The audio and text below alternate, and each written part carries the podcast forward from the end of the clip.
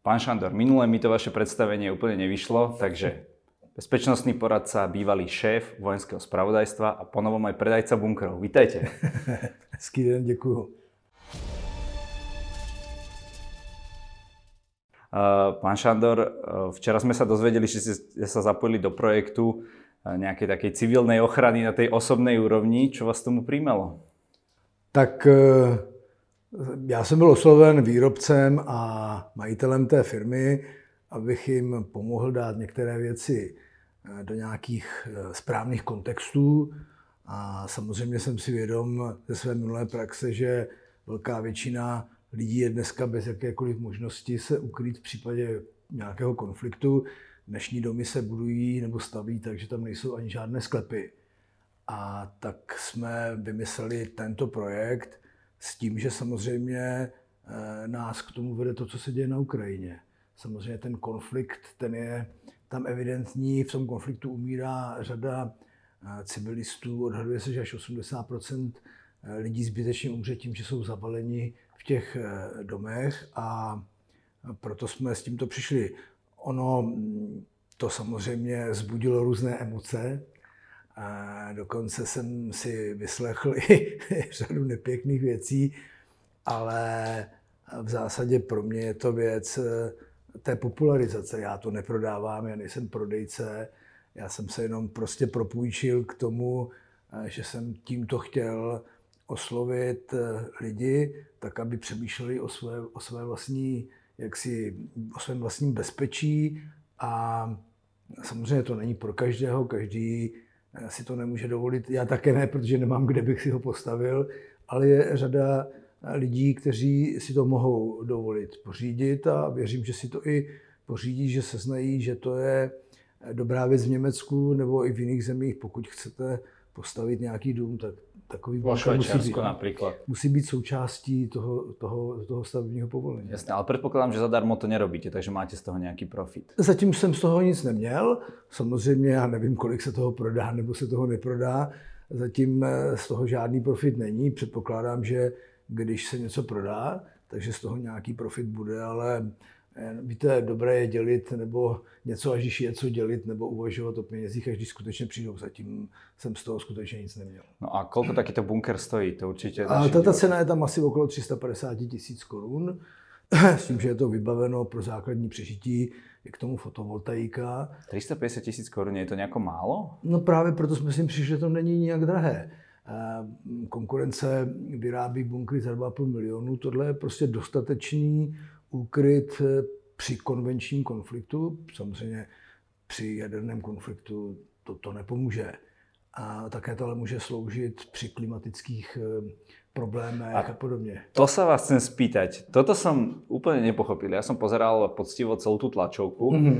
Ako toto môže pomôcť pri nejakých klimatických... Tak když budou třeba tornáda nebo něco podobného, tak se tam může Aha, tornádo, OK. Tornádo chápem, no. ale keď bude dlhodobo, ja neviem, nejaká horúčava, No to ne, vody. to samozřejmě, že ne. Tohle to tak, jak samozřejmě jsme nemysleli.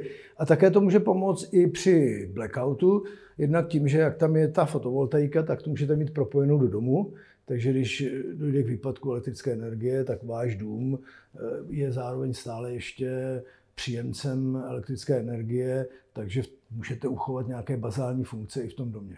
Nie je to primárne šanca vyťažiť niečo z tejto situácie, kedy sa ľudia boja a kedy je nestabilná a primárne na tom zarobiť?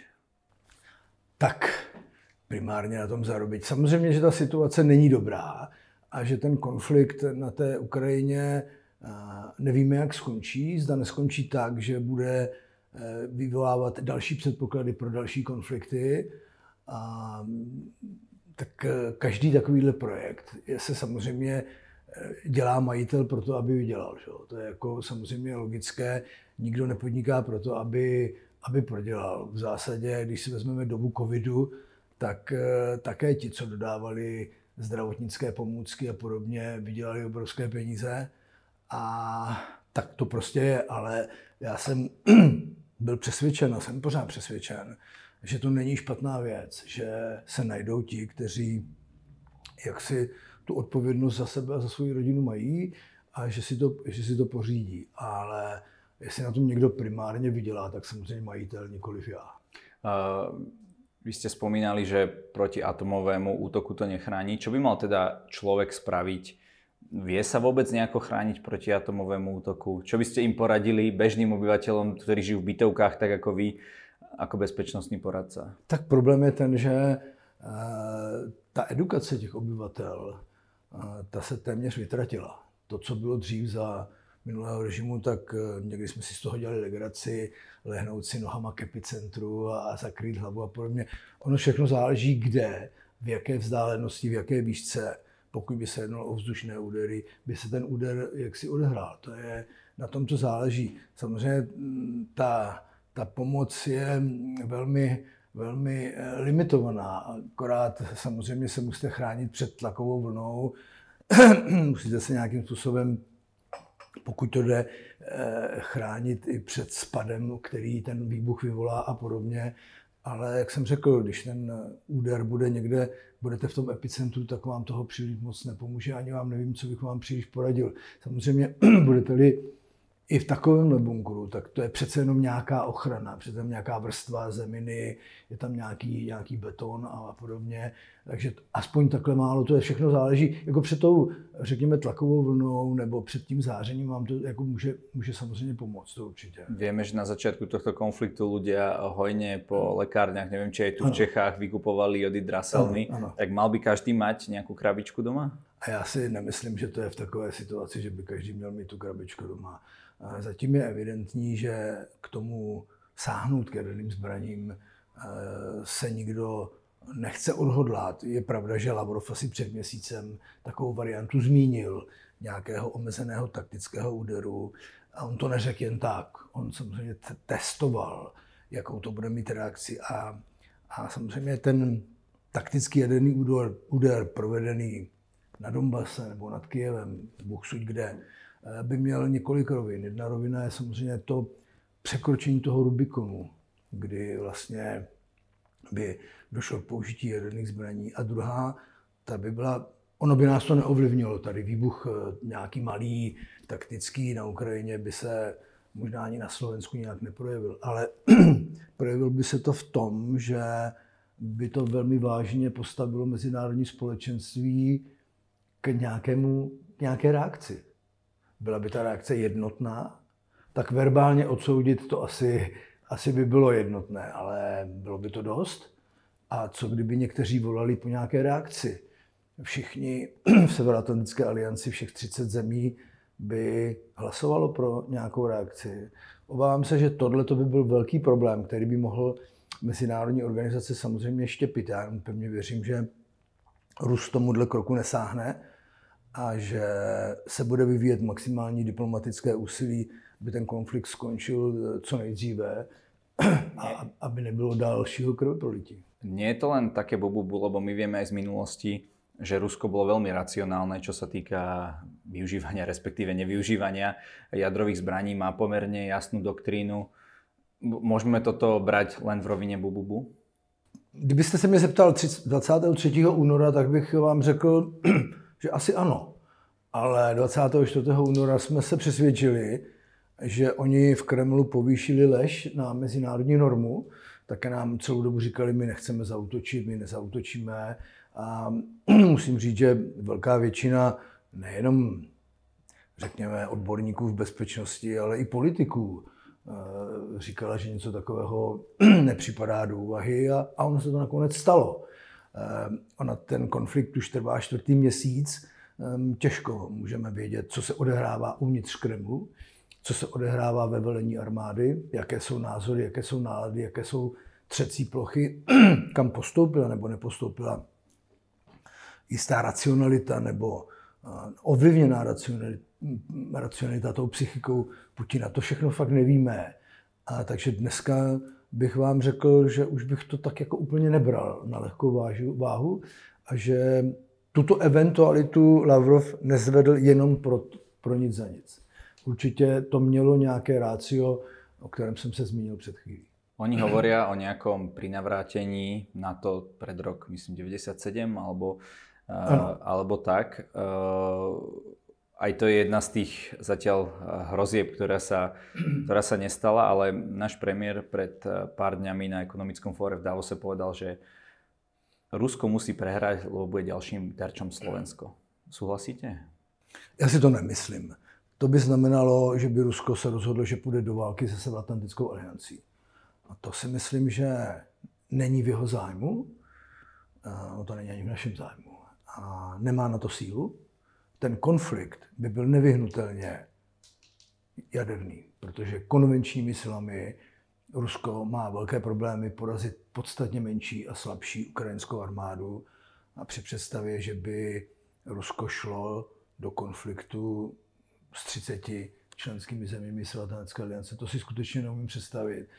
A pokud by při hypotetickém napadnutí Slovenska Západ nereagoval, tak to je konec Severoatlantické aliance, to konec celého bezpečnostního systému, který už teď tím konfliktem na Ukrajině je vážně narušen. No ale nebude práve možno k tomuto dotlačený, keď to poviem tak, tými vojenskými neúspechmi Putin? No. Nehovorím, že útokom na, Slo- nehovorím, že útokom na Slovensko, ale například využitím těch jadrových zbraní. Jako je otázka eh, si říct, co v Kremlu budou považovat za úspěch a co neúspěch. Když začal ten konflikt 24. února, tak proruští separatisté ovládali třetinu Donbasu. Dneska ovládají 80%. Takže tady vidíme evidentně, že to se dá prohlásit za úspěch. Z těch neúspěchů, především okolo Kijeva, Charkova, se Rusové asi oklepali. Tam samozřejmě pochopili, že to podcenili hluboce, přecenili svoje možnosti a měli prostě představu, že to byl nějaký bleskový by to byla blesková operace. No ono to bolo, nebolo to tak, že oni, ten pôvodný plán hmm. bol, že prísť tam, spraviť ten bleskový úder, v úvodzovkách ako keby odísť, alebo možno nastaviť tam nejaké poriadkové sily a počítalo sa s tou destabilizáciou situácie na Ukrajině? Já si myslím, že oni chtěli sebrat, tak jak se to stalo v 68. v Československu, prostě vládu, odvést do Moskvy, tam je prostě přesvědčit, aby podepsali nějaký, nějakou demisi, separátní mír, cokoliv, něco prostě podepsali a spolehali na to, že to proběhne tak rychle, že vlastně západní svět se na nic příliš moc nezmůže, jenomže to se za plepámbu přepočítali a samozřejmě s využitím zpravodajských informací od Američanů ukrajinská strana byla velmi dobře připravená a dokázala tenhle ten plán zbrzdit a v zásadě ho potom udělat reálně nemožným. A potom, když se Rusové snažili vstoupit do Kyjeva, oni ho nechtěli obklíčit s těma silama, to není možné. Ale když do něj chtěli vstoupit, tak tam narazili na odpor a samozřejmě celá věc se prostě nepodařila. Takže to je jako, jako z tohohle pohledu dobře. Ale když eh, dosáhli toho, že Ukrajina nebude členskou zemí Severoatlantické aliance, slyšíme francouze říct, že si na členství v Evropské unii počká 20 let, tak to jsou, myslím, věci, které Rus může označit za úspěch, hlediska, myslím, z té politiky. Podařilo se mu uh, dobít Mariupol a zajmout uh, vojáky praporu nebo pluku Azov, což bude z hlediska propagandy velmi silná karta, kterou budou Rusové hrát především ve prospěch jednak těch separatistických republik a hlavně i také většinového obyvatelstva v Rusku, protože ten narrativ o tom, že jdeme denacifikovat a jdeme prostě zbavit Ukrajinu fašistů, tak ten v Rusku samozřejmě velmi zabírá. A tady oni udělají podle mého soudu monster proces, kde budou ukazovat přesně ty vojáky pluku Azov, kteří budou nespochybnitelně z jejich pohledu označení za fašisty. Oni tam samozřejmě některé elementy v tom pluku byly. Ale tak to označení... boli pôvodne tí futbaloví ultras eh, a tak ďalej. Eh, a inak zaujímavé je, že potom sa ten pluk teda nejako sa snažili aj Ukrajinci ho inkorporovať, eh, alebo podarilo sa im to inkorporovať do, do, do armády.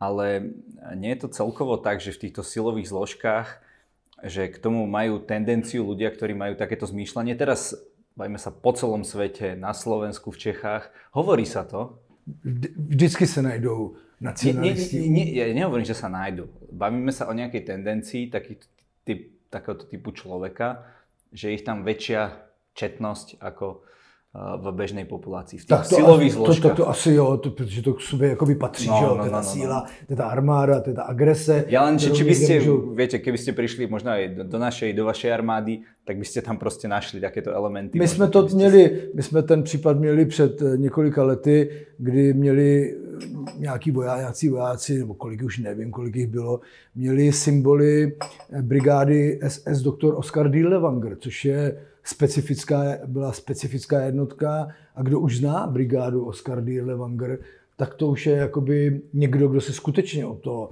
SS hnutí eh, nebo o ty vojska SS zajímal. Takže i u nás samozřejmě takový lidé jsou, kteří, kterým toto imponuje, a kteří k tomu zlíží. No.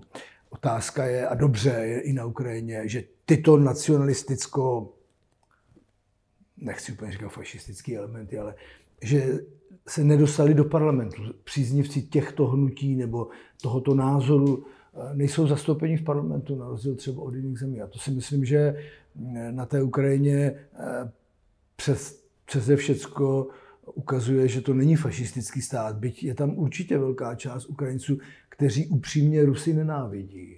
A ono je to možno je to dnes, možno, historické doby. A dnes ich bude víc samozřejmě. Len možno je to dnes aj naopak. Neviem, či ste videli tie videá rôznych e, tých youtuberov, ktorí chodili po ruských uliciach. Hmm. A tam naozaj, verím tomu, že reálni ľudia odpovedali, proste, že stojí a boli tam odpovede, my sa musíme s Ukrajincami vysporiadať, už sme to mali dávno spraviť, že tá štátna propaganda... Ta funguje. Ta funguje evidentně a to je, to je vidět. A víte, ten, ten nacionalismus, on velmi rychle ho zažehnete. No, co se vlastně stalo po Majdanu, kdy ukrajinská vláda zakázala ruštinu jako, jako oficiální jazyk, nesmělo se ruštinou mluvit ani eh, v obchodech a víte, to jako, to tak silně... Ale to zase nie, hadám. Tak jsem to slyšel. Já jsem nebyl v té době, ale tak jsem to slyšel. Ale každopádně ta ruština zakázaná jako oficiální jazyk byla a ten, ten aspekt toho nacionalismu, ten dostanete velmi rychle nahoru. Velmi rychle a dokážete ho, dokážete ho zradikalizovat a využít poměrně krátkou chvíli. Hovorili sme o tu nejakom dobrovoľnom pluku, ktorý tak vznikol na Ukrajine, ale my máme na Slovensku, neviem, či poznáte, taký najznámejší sú slovenskí branci, paravojenská organizácia. Eh, která funguje. Je to vůbec legálné? Já jsem je viděl, já jsem, já jsem viděl takový, eh, takový pořád o tom, vzpomínám si na to. Na mě to působilo trochu komicky, na druhou stranu, když slyšíte ty zástupce, ty jejich argumenty, tak eh, pak si řeknete, ono to není ani komický, spíš to takový jako tragický. To, to je i u nás. Jo. U nás prostě Eh, není zakázáno, aby normální lidé nosili uniformy vojenské. Jo. To, co v západních státech nemůžete nosit vojenskou Ale uniformu. to, to ani tu nemůžete, vy máte ty insigny. A Podle mě u nás to není zakázané. A pokud je to zakázané, nechtěl bych se plíst, myslím, že to zakázané není, tak uh, proti tomu nikdo nic nedělá. A když Vy jste ani nemali vlastnit, ne? Vojenská uniforma. Je, je, my je... můžeme eh, výnosem ministra obrany. Tak vy nosit... jste bývalý voják, no, ale, ale, ale, ale výnosem ministra obrany můžeme při slavnostních příležitostích uniformu nosit. Ale když si vezmete, že tito lidé mají uniformy, i kdo ví, jaké běžný občan to zase není schopen rozeznat, jak, jaká to uniforma je, mají nějaký makety zbraní a teď lítají po lese a dělají tam prostě ty věci. No to nemusí být makety. No přesně, to nemusí být makety. Ovšem potom, pokud tu zbraň má, tak ji musí legálně držet, že musí mít na ní povolení. Pokud na ní nemá povolení, tak je to věc eh, policie. Já předpokládám, že Tyto elementy mm, se na Slovensku sledují, jak SISkou, tak eh, policií, a že ti lidé jsou pod kontrolou. Eh, no, ide o to, či to predstavuje nejakým spôsobom eh, riziko, riziko ako také. Či sa tam môže človek zradikalizovať a potom ako v Amerike začať strieľať po deťoch? Úplně si nemyslím, že z tohohle typu jednotky by došlo k tomu, co jsme viděli před pár dní v Texasu, ale Ale samozřejmě eh, každá takováto skupina lidí hlásící se k nějaké vojenské nebo pojevojenské organizaci má asi nějaké cíle. Asi je něco spojuje, asi něco sjednocuje. Jedna věc je, co oni říkají třeba do nějakých sdělovacích prostředků, ale druhá věc je, co skutečně říkají, když potom jsou na těch soustředěních. koho si ukazují za nepřítele, co je vlastně sjednocuje. Aha, čiže nie ta technická časť, ale možno ta ideologická. Stoprocentně. Potom to, to potřebujete to tady zpracovat. No, nevím, či ste videli toho, toho šéfa tých, tých brancov, on niekedy pôsobí tak, taký komický diktátor. Ano, ano, já, já vzpomínám si, vzpomínám si, jak práve, jmenuje, ale práve, to práve, práve preto, či, tam nie je taká tá, že, že už aj týmto to môže byť uh, nejakým spôsobom mierne nebezpečné.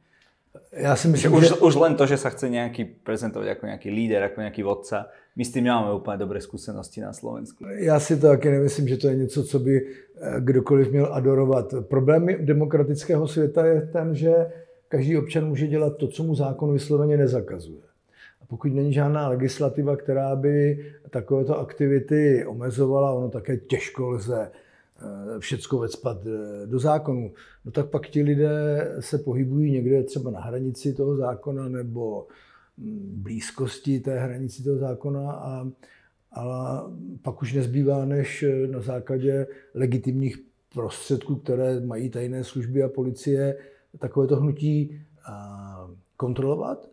Přesně právě proto, aby se to nepřeklopilo někam dál, kde by tam už potom byla vidět nějaká tendence zasahovat do demokratických struktur nebo proti občanům jaksi státu. Ministerstvo obrany v posledných dňoch veľmi promuje dobrovoľnú vojenskú prípravu. Mm-hmm. Aký na to máte názor? Mali by sme to my muži aspoň absolvovať, aspoň tých 11 týždňov? keďže nám chýba ta základná vojenská příprava, alebo ta povinná, která tu byla? Tak samozřejmě záleží, co se jste schopen za těch 11 týdnů naučit.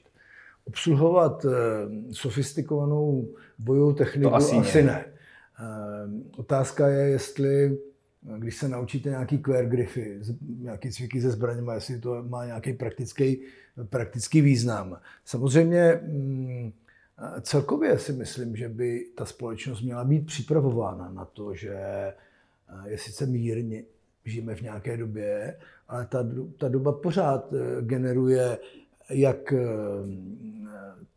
přírodní hrozby, generuje tyto hrozby, jak vidíme na Ukrajině. Takže takový ten, taková ta základní příprava obyvatelstva by byla samozřejmě dobrá. A pokud má stát kapacity, a to se obávám, že aspoň u nás těch kapacit moc není. No, ani u nás. Ani u vás, to mi je jasné, že to musíte stejně jako my, vyšli jsme ze stejného předpokladu. Tak eh, pak samozřejmě nějaká taková základní eh, příprava je dobrá, protože byť je zrušena zák- povinná základní vojenská služba, tak pořád zůstává braná povinnost brná povinnost od 18 do 60 let. A... My to nemáme od 19. No, tak je to úplně jedno. Okay. Že? Ale je pak samozřejmě dobré, když v rámci té brané povinnosti může ten stát potom posilovat pravidelnou armádu podle některých ročníků, podle toho, jak byli nebo nebyli na vojně, zda eh, byli schopni eh, začlenění do bojových jednotek a, a podobně. Ono to není jednoduchý problém, tohleto. Samozřejmě lidé z dobrovolné vojenské služby by samozřejmě mohli fungovat eh, při nějakém větším konfliktu. Pak je to samozřejmě otázka, zda ta dobrovolná vojenská služba by neměla být třeba organizována formou nějaké aktivní zálohy, kde by ti lidé skutečně pravidelně cvičili, eh, byla by to dlouhodobá záležitost, tak aby skutečně byli schopni ovládat lépe i tu moderní bojovou techniku. Tak jako to bylo na Ukrajině za posledních těch 8 rokov? Já si myslím, že v tom udělali velký pokrok, že se to prokázalo eh, na, na, na bojišti a to, myslím, byl také jeden z faktorů, který eh, jak si znemožnil Rusům nějaké grandiozní, bleskové, rychlé vítězství v tom, čemu říkali speciální vojenská operace. No, oni tomu ešte stále tak hovoria. Áno. Uh, aká je podľa vás tá situácia dnes? Je to dnes také neprehľadné? Alebo v tom máte jasno? Já si nemyslím, že to je nepřehledné. Tak uh, Rusko útočí po celé Ukrajině na možné předávky techniky bojové ze západu, to znamená, bude zasahovat sklady, bude zasahovat nádraží nebo železnice to jsou relativně schopni dobře odsledovat svými prostředky. Budou útočit na továrny, kde se budou vyrábět eh, komponenty pro bojovou techniku, včetně, včetně munice. Budou asi ještě chvíli harašit okolo Charkova. No útočí ale aj na kvantum civilních cílů. Vidíme to z těch záberov škôlky a divadla. Tak je otázka, zda to je primárním cílem. A jakoby ono také, ne všechno se dělá řízenými střelami, taky používají neřízené střely. Některá střela je zasažena protizdušnou opranou a potom dopadne. Ale to prostě neomlouvám v žádném případě, to jako eh, nic, nic, nic takového. No a budou se soustředit tak, jak to vidíme na Donbass, teďka na tu severodoněckou kapsu, tam eh, myslím, že Ukrajina je před velkým dilematem, zda zůstat a jak si mm, čelit obklíčení, které by ale vázalo ruská vojska. To znamená, že i v tom obklíčení, než by se Rusům podařilo ta vojska buď zničit, anebo donutit k tomu, aby se vzdali, tak to bude vázat síly, anebo se stáhnou z té kapsy. To je, nevím, jak se rozhodne ukrajinský generální štáb nebo prezident. Tohle to bude, myslím, dosti důležité, protože v případě eh, relativně rychlé eliminace těch několika brigád, které tam jsou, tak by se znova Rusům jaksi uvolnili ruce, možná dál zase postupovat k Chersonu a dál na Mikolájev a někde k směrem na sever nebo k Oděse. Nevím, jaké jsou jejich skutečné plány, ale myslím, že se poučili z těch neúspěchů. Eh, zlepšila se nepochybně ta řídící struktura, zlepšila se koordinace použití jednotlivých druhů, druhů zbraní a jdou na to a, pomalu.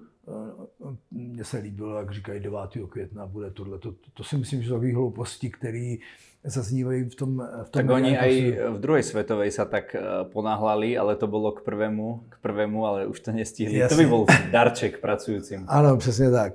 Ale oni prostě tím těžkým bombardováním likvidují ukrajinské pozice a samozřejmě se zdá, že jsou byli schopni skoncentrovat větší počet vojáků, že přečíslují Ukrajince větším rozdílem, než bylo na začátku toho konfliktu a to samozřejmě nevyhnutelně povede k tomu, že, že na tom Donbase ti Rusové vyhrají. Ako vidíte mm, tie dodávky zbraní? Kongres eh, americký schválil 37,5 miliardy. Hmm. Môže toto opäť, ja neviem teraz presne, kde, kde je tá, tá miska váhy tej, tej sily, ale môže to vyrovnať, prípadne dať prevahu Ukrajincom? To Pretože to sa bavíme o nejakých dronoch a o vysoko sofistikovanej technike, kde už nejde ani tak o to, že koľko máte mužov, ale možno ako to viete ovládať, či to vlastne máte. To je samozřejmě otázka Přesně jste to řekl, co za těch 37 miliard, eh, jak si Ukrajinci dostanou, co reálně skutečně se dostane do ozbrojených sil, to znamená, co z toho budou Rusové schopni zničit nebo, nebo nebudou. Další věc je, jak skutečně jsou na tu techniku připravení, vyškolení, jak skutečně kvalitně ji budou schopni ovládat a taky záleží, kdy to přijde. Protože teď ten čas eh, je podle mě spíš na straně Rusů, než na straně Ukrajinců, protože evidentně se jim tak nedaří a ten ruský útok, byť postupuje pomalu, ale přesto, přesto postupuje. Je tady hra o čas, celkem nepochybně. A samozřejmě je tu také hra o postoj západu vůči těm dodávkám, protože je tu evidentně nějaké, nějaká nepsaná dohoda nedodávat tanky, nedodávat těžká bojová vozidla Ukrajincům. Eh, on je problém i s těmi protitankovými řízenými střelami, třeba Javelin nebo, nebo Stingry protiletadlové, že samotní američané už jich mají málo, oni nemohou vlastní kapacitu snížit pod úroveň toho, co by potřebovali pro případ jiného konfliktu. A nemají američania takisto plné sklady jako ty Rusy, také ty no, obstarožné techniky, kterou prostě můžou... No, obstarožní technika, to ne, neumím říct, do jaké míry tohleto... Nebyli jste se tam pozrieť? Ne, nebyl jsem se tam podívat, ale faktem je, že Stingry se už 18 let nevyrábějí. A to kritické množství, ve, co, co mají Spojené státy, už je, už je na hraně a oni musí kalkulovat, že kdyby se dostali do konfliktu někde, tak ty zbraně budou potřebovat sami. To se, myslím, děje i v jiných armádách, že, že tenhle ten počet těch zbraní se blíží nějaké limitní nutnosti pro tu danou, danou armádu a, a ten průmysl nikde nejde na válečným, nemáme ve válečném stavu tak ten průmysl to není schopen jakoby vyrábět rychle. A tady to si myslím, že rozhodne tu válku bohužel v neprospěch Ukrajinců. Aha, že už se nebudou moc do budoucna tak spolíhat na ty dodávky. No když není co, tak eh, těžko můžete. A ještě tu není ochota, není tu ochota dodat letadla, není tu ochota dodat bojové vozidla pěchoty a tanky. To je to hlavní, to, co na tom válčišti Máte samohybné hufnice, které si koupí zo Slovenska? No dobře, tak eh, kolik jich bude? 12? Možná 20. No dobře, tak eh, ty Rusové dřív nebo později se stejně zničí, že jo? Takže jako v tom konfliktu to jako, samozřejmě to může se hrát na nějaké části v nějaké chvíli nějakou roli, ale v momentě, jak s nimi začnete střílet, tak se ohlásíte a to, jako, to je obou strany. Že?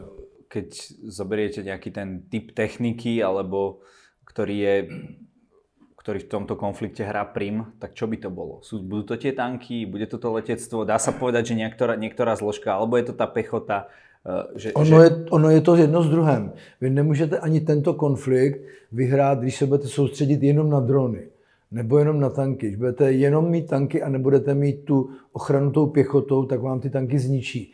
Je to prostě nutnost a schopnost, obzvlášť teda v tom větším terénu, při tom manévrovém boji, být schopen manévrovat všemi druhy zbraní, mít nadvládu letectva. Bez toho vám žádný pozemní útok nebude fungovat.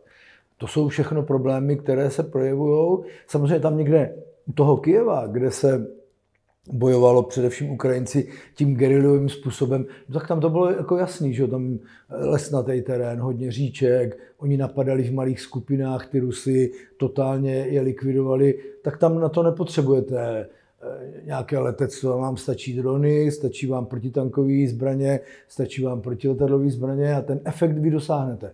V momentě, jak se postavíte nějakým regulárním eh, útvarem, plukem, brigádou, divizí, tak pak už tady potřebujete no, možná mít... proti té obranné linii, přesně tak, přesně tak, tak tam už musíte umět eh, koordinovat použití těchto sil a prostředků eh, za využití všeho, co máte k dispozici. Takže tady eh, těžko lze říct, že toto je úplně samozřejmě pro ty Ukrajince je jistou spásou daleko nosné dělostřelectvo a raketomety, kdy oni jsou vlastně by byli schopni na velkou vzdálenost ničit postavení ruských vojsk. Vy ste, vy ste bývalý špion. Aké, akú rolu hrajú spravodajské informácie v současném stave? Já myslím, že jsou jedny z rozhodujících, protože eh, každý úspěch vojenské operace záleží na tom, kolik o tom nepříteli víte.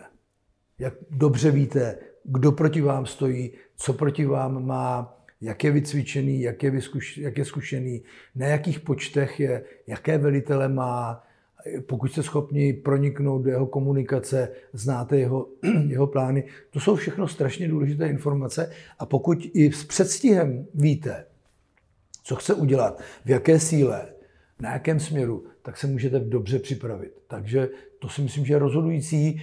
Eh, Ukrajina nepochybně i za těch 8 let eh, se zdokonalila v tom vojskovém průzkumu, ale myslím si, že tady je nenahraditelná pomoc Spojených států a, a i aliance, protože ty AVAXy, které lítají, ty jsou alianční, ale ty americký J-Stary a, a, a všechny satelity, hej? satelity, to jsou letadla J-Star, ale satelity a toto je prostě rozhodující schopnost pronikat do mobilních sítí. Já nechápu, proč ty vojáci používají mobily. A to ruský? Alebo tam je Ukrajinci, ale tím se prostě strašně zraňují. Jo? Jako proniknout do mobilní sítě není žádný problém. ale myslím i do té komunikace, těch komunikačních systémů, které používají, to jsou všechno důležité věci. A vy, vy když vlastně i zmapujete a víte, dáte Ukrajincům, tak tady je křižník Moskva. A se tam promenádují v Černém moři jak na nějaké letní dovolené. No tak pak, je, pak ho zničí, že jo? To je jako logické. Z toho, čo ste všetko povedali, to vyzerá na dlhý zamrznutý konflikt, ako sa už o tom hovorilo de facto možno aj od začiatku, keď sa ukázalo, že to nebude tá blesková vojna. Môže si toto Rusko dovoliť, či už z ekonomického, politického a, a vojenského hlediska? Řekl, řekl bych si víc než Ukrajina. Přece jenom to Rusko samozřejmě těma sankcemi trpí na druhou stranu, ale stále prodává ropu, prodává plyn. Prodává ještě drahšie, lebo je to za tie světové ceny. Přesně tak. Rus je, běžný Rus je schopen také strádat ve jménu matičky Rusie. Jsme viděli při Stalingradě? Přes, přesně tak, to, to, to asi v nich je. Myslím si, že Ukrajina má větší problém, protože se odhaduje pokles HDP možná o 45%, to je strašné číslo. Možná 5 až 7 milionů nezaměstnaných lidí. Ten ekonomický rozvrat je tady evidentní.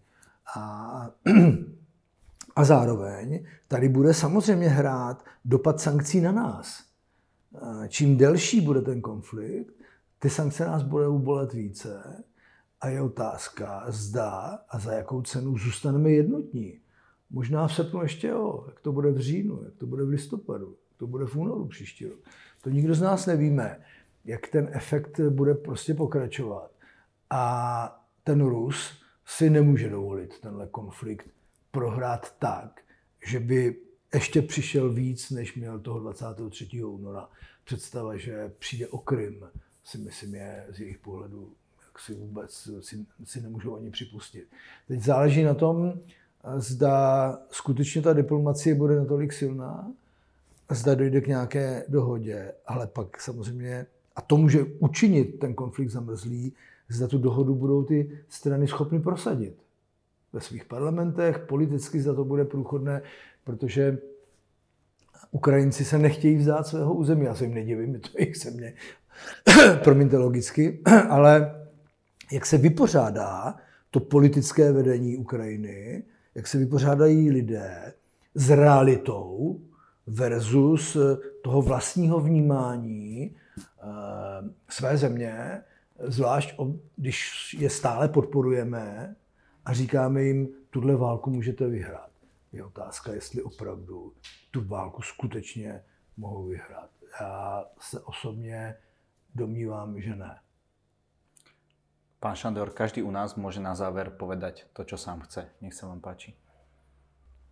Já bych chtěl říct, že bez ohledu na to, jak dneska vnímáme Rusko, bez ohledu na to, co si myslíme o Putinovi, bychom měli uvažovat, že to je velká země, 140 milionů obyvatel. Je to země s téměř 7 tisíc jaderných zbraní. Je to země, kterou nemůžeme zašlapat do kouta, jenom ji otočíme třeba z hlediska hledání spojenců někam jinam. Můžeme vytvořit relativně silný tandem rusko-čínský. A měli bychom si uvědomit, že za deset let, možná dřív, tam Putin nebude, Rusové tady budou pořád. A že Rusko bude pořád částí evropská země. A že ustanovit nový evropský bezpečnostní systém nebo nějakou architekturu bez Ruska bude znamenat studenou válku na okrajích možná pěkně horkou, bude znamenat obrovské náklady pro všechny členské země, pokud jde o zbrojení a všechny ty dopady těch sankcí. Myslím si, že bychom měli usilovat, a teď se to může zdát jako nereálné, ale usilovat, aby Rusko bylo součástí té bezpečnostní architektury, ve kterém nebude mít žádný právo Jalty, kde budou říkat, tohle je naše, tohle je naše, ale kde prostě bude potřeba, aby všechny strany se dohodly na bezpečnostních garancích, na tom, co je už mimo, aby Evropa se vrátila do toho, v čem jsme žili téměř 80 let. Děkuji za rozhovor. Potěšení na mé straně, děkuji, nashledanou.